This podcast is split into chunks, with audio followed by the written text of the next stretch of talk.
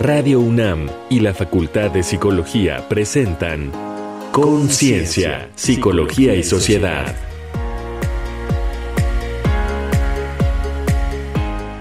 Sustancias de abuso, adicciones y cerebro. ¿Qué tal? Muy buenos días, tardes o en el momento en el que se encuentren escuchando este programa de conciencia, psicología y sociedad. También puede ser mediante el podcast en radiopodcast.unam.mx, este programa que hacemos Radio UNAM con la Facultad de Psicología. Y aquí en la conducción está la doctora Laura Ramos Languren. Muy buenos días, ¿cómo estás?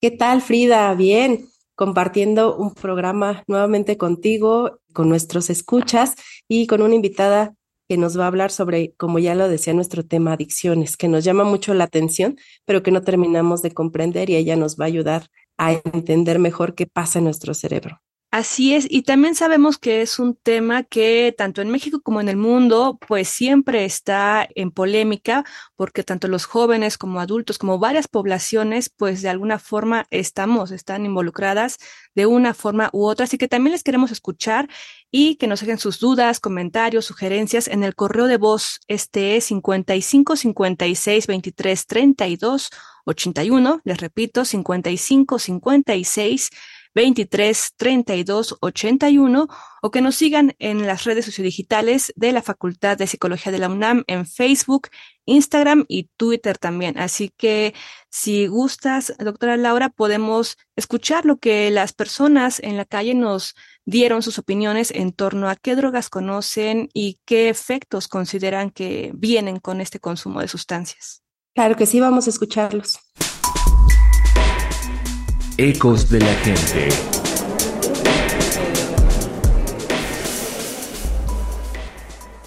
Esta semana en Conciencia, Psicología y Sociedad preguntamos a personas sobre las sustancias de abuso que conocen y cuáles creen que sean sus efectos en el consumo de las mismas. Hola, soy Aratro Boyar Aldrete, tengo 21 años. Hola, yo soy Mariana y tengo 25 años. Soy Gilberto, tengo 21 años. ¿Qué sustancias de abuso conoces? Pues bastantes.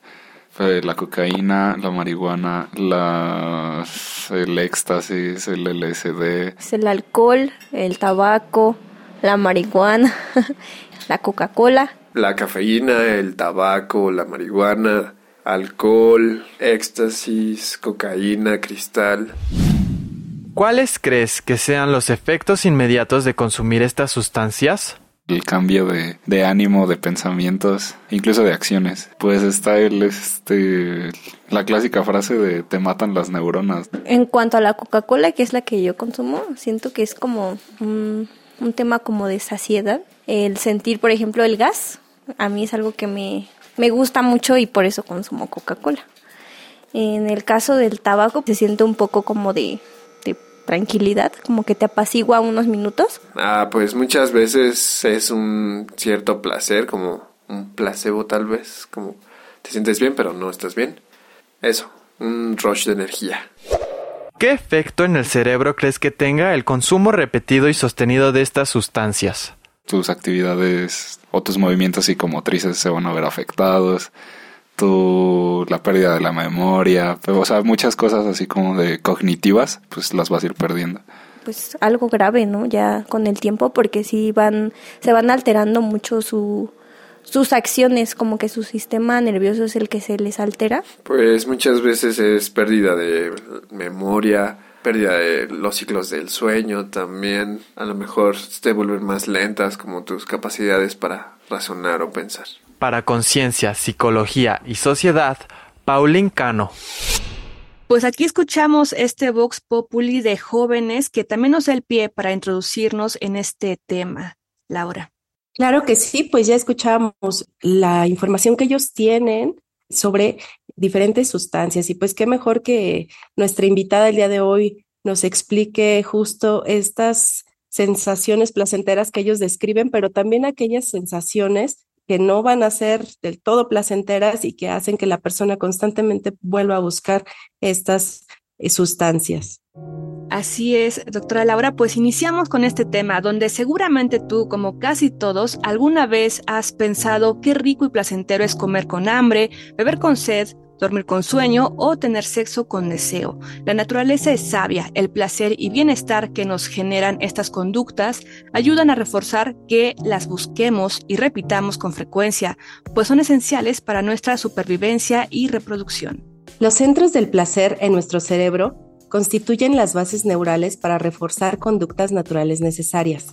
En particular, participan el hipotálamo lateral, el área tegmental ventral o ATV y el núcleo accumbens, y neurotransmisores como la dopamina, opioides parecidos a la heroína y hoy al fentanilo, la norepinefrina y el ácido gamma-aminobutírico o GABA.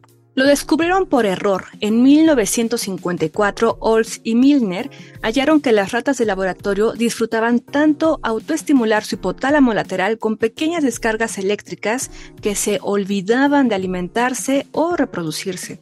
Gracias a similitudes bioquímicas con los neurotransmisores naturales, las sustancias de abuso secuestran los sistemas del placer.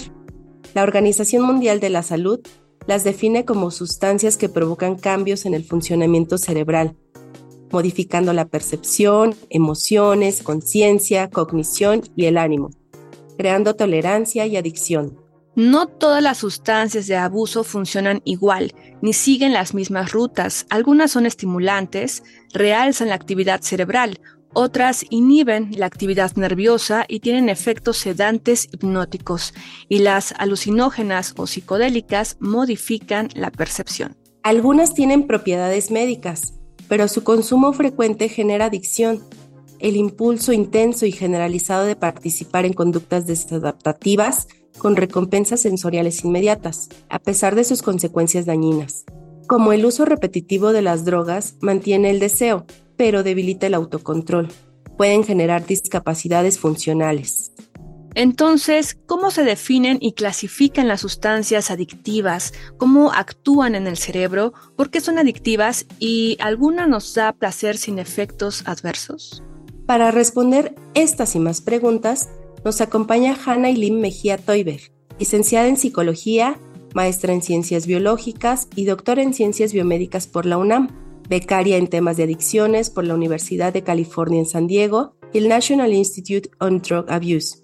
Es profesora en la Universidad Tecnológica de Querétaro, donde trabaja temas relacionados con la juventud, conductas de riesgo y adicciones. Bienvenida, doctora. Hola, buenos días, Laura. Muchas gracias por la invitación y también a Frida Saldívar. Doctora, bienvenida para hablarnos de este tema importante y también muy interesante. Para iniciar, ¿cómo se define una sustancia adictiva y cómo se clasifican?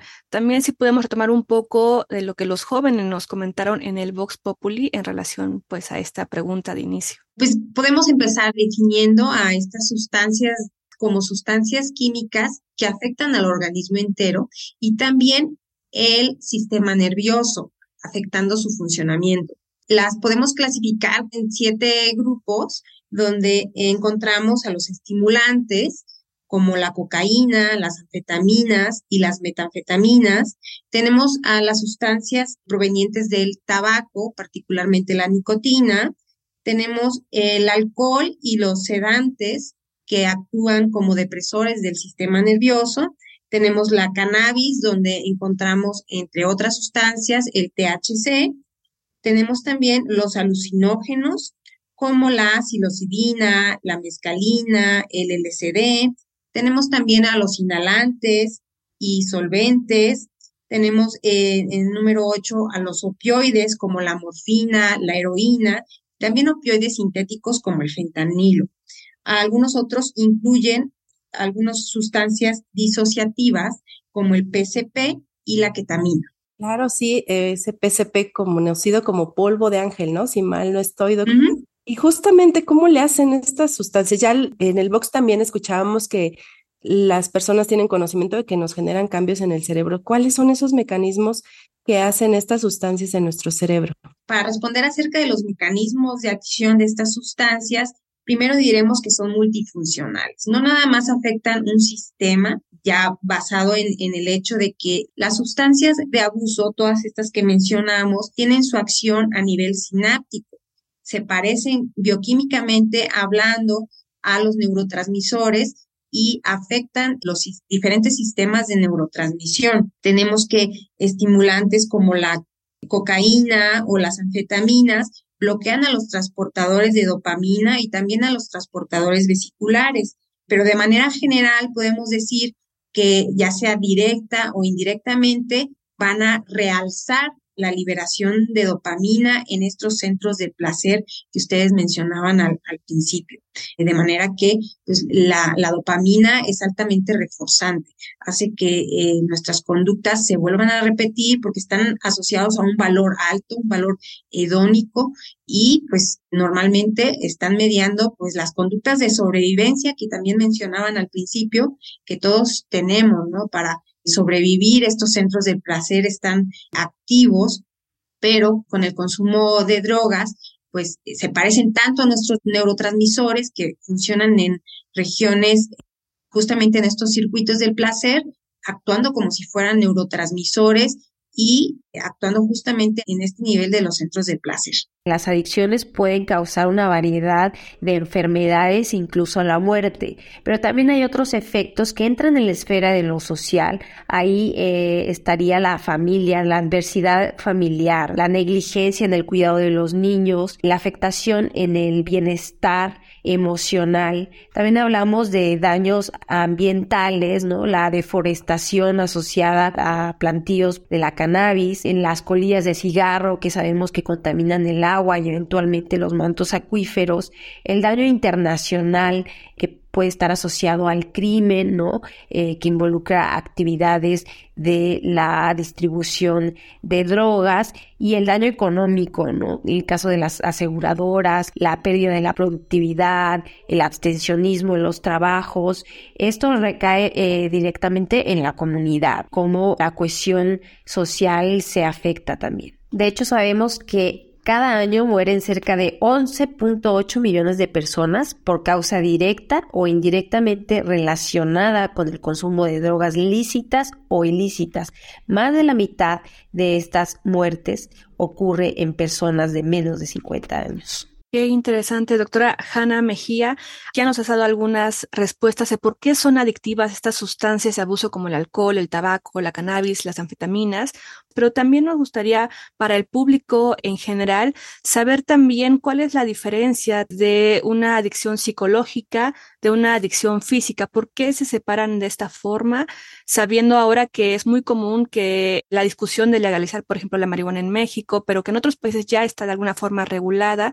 Entonces, en esta forma, ¿cómo es que estas sustancias externas, cuando las consumimos, nos generan adicción?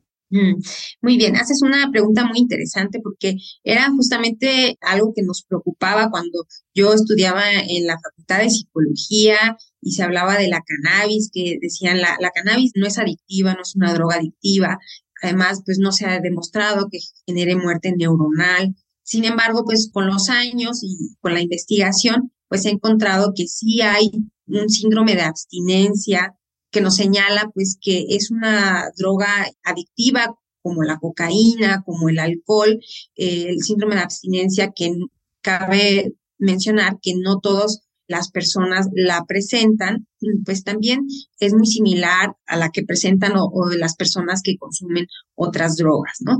Puede haber dolor de cabeza, insomnio, ansiedad. Entonces, digamos, en el caso particular de la cannabis, pues hay información suficiente que señala pues que es una droga que sí tiene efectos bioquímicos, ¿no? A esto se le conoce de manera general el lado oscuro de, de las adicciones, ¿no? No, no nada más generan euforia, placer, no nada más realzan la actividad cerebral, sino también hay pues factores adversos asociados, ¿no? Encontramos que debido a mecanismos homeostáticos. Entonces se, echan a andar maneras, diferentes maneras de regular estos niveles altos de dopamina que generan las drogas y en estos mecanismos de regulación se sintetizan menos receptores de dopamina. Entonces, lo que ocurre en las personas que ya tienen un consumo prolongado, un consumo continuado de, de estas sustancias, el sistema de placer pues ya no va a estar trabajando de la misma manera, ya se ha demostrado que las personas que consumieron drogas, pues ya no se activa de la misma manera ante estos mismos estímulos que hablábamos, ante la comida, ante la conducta sexual, ya no están activados de la misma manera por estos mecanismos homeostáticos, digamos. En el Vox Populi no tiene que ver con este tipo de drogas, pero lo mencionaba la Coca-Cola, el azúcar, por ejemplo. La Coca-Cola tiene azúcar y también tiene cafeína. Y la cafeína se considera pues una sustancia de abuso, pero de, de, bajo potencial adictivo, ¿no? Entonces estaría pues estas dos y pues mucho se discute del azúcar. Claro que sí, y justo retomando lo que ahorita menciona Free, ¿existe alguna sustancia que nos pueda causar placer, pero que no nos genere adicción? Es una pregunta antigua. De hecho, Aldous Huxley describe en el libro titulado Un Mundo Feliz la presencia de una sustancia que le denominó soma y lo describe en, en su libro. Uno puede darse vacaciones de la realidad siempre que se le antoje y volver de las mismas sin siquiera un dolor de cabeza. Entonces, él proponía en su libro una sustancia que te causara todo lo bueno de las drogas sin ningún efecto adverso, ¿no? Y es, ha sido incluso un cuestionamiento que se hace a nivel científico si pudiera existir esa sustancia y realmente todas las sustancias de abuso tienen asociadas efectos adversos. Tenemos el alcohol que genera daño neuronal y afecta mucho la, la, parte cognitiva, como bien lo decían en el Vox Populi. Tenemos el tabaco, que si bien es ansiolítico y, mejora el estado de alerta, pues es altamente adictivo y, y procancerígeno. Tenemos la cannabis, que afecta mucho el funcionamiento mental, además en personas susceptibles está asociado con la psicosis. Tenemos también a la cocaína, que si bien puede eh, mejorar el estado energético, incluso pues las personas pueden eh, estar en una situación de no tienen hambre, pero también pues puede incrementar el riesgo de, de tener accidentes cerebrales vasculares. Así es que todas las drogas que conocemos pues generan sus, sus efectos adversos porque una vez que llegan al torrente sanguíneo, tienen acciones a nivel sistémico en todo el cuerpo, no nada más en el cerebro, incluso en otras partes del cuerpo, ¿no? Entonces no, no existe como tal una sustancia, pues si se generara alguna sustancia, pues seguramente tendría sus, sus propios efectos adversos. Doctora Hanna Mejía, muchísimas gracias por estar aquí en Conciencia. Ya estamos encaminándonos hacia el cierre, pero me gustaría también hacer una pregunta, tú que eres científica y que nos puedas dar un contexto, porque en la historia hemos visto que el campo científico, como el farmacéutico, pues han utilizado, ¿no? Elementos como la cocaína, por ejemplo, en nuestros años recientes la fenilefrina, en fin, es algo que no está dado por sí mismo, ¿no? Se va descubriendo y se retira de alguna forma del mercado. Ahora lo vemos justamente con estas grandes adicciones que tenemos en Estados Unidos y también particularmente en el norte de México y avanzando sobre el fentanilo, por ejemplo. ¿Cuáles serían tus reflexiones finales en torno a el consumo de estas sustancias y también las que son pues de acceso sin receta, por ejemplo, ¿no? Que, se pueden conseguir de alguna forma fácil. Incluso los jóvenes hacen unas mezclas de refresco, ¿no? Con fármacos que tienen disponibles en casa. Así es, en la historia de estas sustancias de las que hemos hablado, vemos muy frecuentemente que pues se está legalizado o digamos eh, incluso promovido por algunos médicos, incluso el famoso Sigmund Freud promovía el uso, por ejemplo, de la cocaína, porque vemos que muchas de estas eh, sustancias tienen, digamos, aplicaciones médicas, ¿no?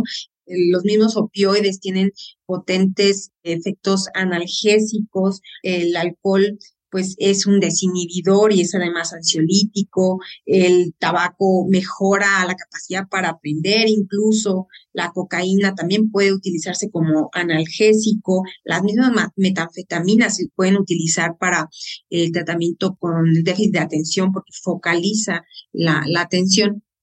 Entonces, todos estos tienen eh, efectos médicos, pero la mayoría se han ido retirando del mercado porque eh, generan, pues, ya lo vimos, psicosis, y muchos efectos indeseables y, pueden pasar de, de, la parte médica a ser el enemigo público número uno, ¿no? Como tenemos el caso del alcohol y el tabaco, que son las drogas pues más distribuidas a nivel nacional y son las que más, más daño causan a, la, a la población.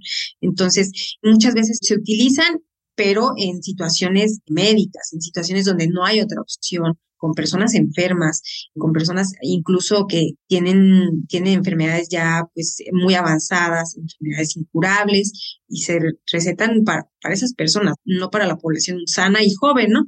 Porque pues tenemos esta parte de que el, consumo entre más temprano se haga, pues más daño causa, sabiendo que particularmente la corteza prefrontal de nuestro cerebro no ha terminado de madurarse. Entonces es muy, digamos, es un riesgo muy, muy alto el, consumir sustancias en la adolescencia, en la adultez temprana, cuando el cerebro aún no ha terminado de, de formarse, ¿no? De hecho, estamos hablando de que una persona que consuma drogas a lo largo de la vida tiene un 8% de probabilidad de desarrollar alguna adicción. 8 de cada 100. Pues doctora, muchas gracias por aceptar nuestra invitación. Quisiera preguntarte si nos puedes sugerir medios de contacto, dónde se pueden informar más nuestros escuchas sobre este tema. Te agradecemos muchísimo esta información. Un libro que recomiendo bastante de George Koo. El libro se llama Drug Addiction and the Brain es de la editorial Academic Press y fue publicado en el 2014. También está el libro de Simón Brailovsky, Las sustancias de los sueños, y esos serían como dos libros que recomiendo ampliamente. Si quieres comenzar con la lectura de adicciones, pues empieza por Simón Brailovsky y luego te puedes pasar a George Kub una vez que ya tengas las bases.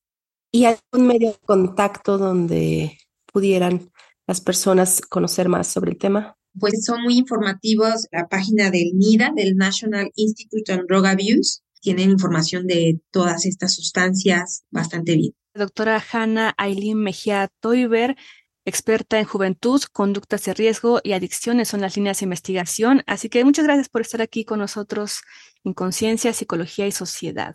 Muchas gracias a ustedes. Pues con esto vamos hacia el cierre para escuchar algunas recomendaciones que nos ayuden a conocer desde otros ángulos este tema de las drogas. Reconecta en la cultura.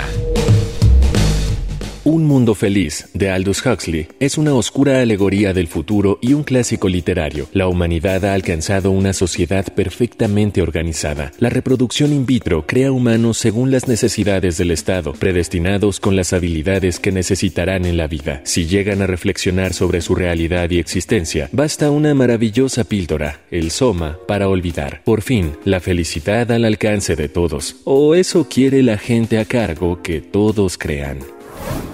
En su libro Las sustancias de los sueños, Simón Brailovsky presenta la anatomía, fisiología y bioquímica del sistema nervioso, los principios de la acción farmacológica y los efectos de los neuro y psicofármacos junto con los problemas del abuso, como la dependencia. Un apéndice aborda el tratamiento de intoxicaciones por neuropsicofármacos. Lo hallarás en el Fondo de Cultura Económica. Prepara palomitas y disfruta la peli de culto Requiem por un sueño, de Darren Aronofsky, una mujer obsesionada por bajar de peso para entrar a un concurso en la TV, su hijo, Harry, y su novia, adictos a heroína que quieren hacer dinero vendiendo drogas y poner un negocio de ropa que ella diseñará. Sueños construidos sobre drogas y vidas destruidas por estas.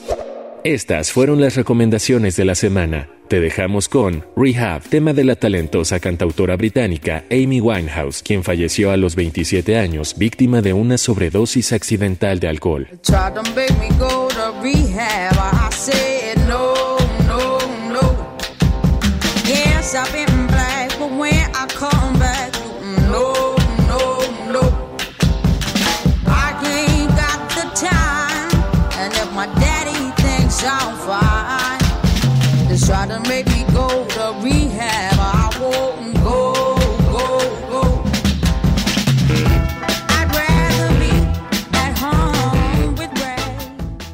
Cerrando este programa, querida doctora Laura Ramos, y quisieras darnos tus planteamientos finales también para poder tener otra visión, ¿no? De este tema. Claro que sí, Frida, pues qué interesante. Ya escuchábamos toda la explicación que la doctora nos hacía sobre la comunicación entre nuestras neuronas y cómo entre ellas van surgiendo estos cambios una vez que las sustancias ingresan a nuestro cerebro y estos cambios pueden ser de largo plazo y en la gran mayoría de los casos pues irreversibles. Entonces, pues qué importante poner atención sobre el tema para entenderlo desde un contexto tanto neurobiológico, psicológico, social, cultural y poder prevenir también que nuestros niños, nuestras niñas, nuestros adolescentes caigan en este abuso excesivo, ¿no? Entonces, una forma, una forma también de prevenir sería pues tener siempre esta comunicación constante entre las familias, entre los grupos escolares, entre los pares y poder identificar que alguno de nuestros jóvenes o nuestros niños caiga en pues en estas adicciones. Pues muchísimas gracias, doctora Laura Ramos Languren. Les invitamos a que nos escriban o se contacten mediante el correo de voz en el 55 56 23 32 81 o que nos escriban mediante el Facebook, Instagram o Twitter de la Facultad de Psicología de la UNAM. Así nos encuentran como unam.psicología en Instagram, en Twitter, arroba unam-psicología. Y este tema fue sustancias, abuso, adicciones y cerebro. Yo soy Frida Saldívar. Muchísimas gracias, doctora Laura. Gracias también, Frida. Un gusto compartir. Gracias a todo el equipo. Esto fue Conciencia, Psicología y Sociedad. Hasta la próxima. Radio UNAM y la Facultad de Psicología presentaron Conciencia, Psicología y Sociedad.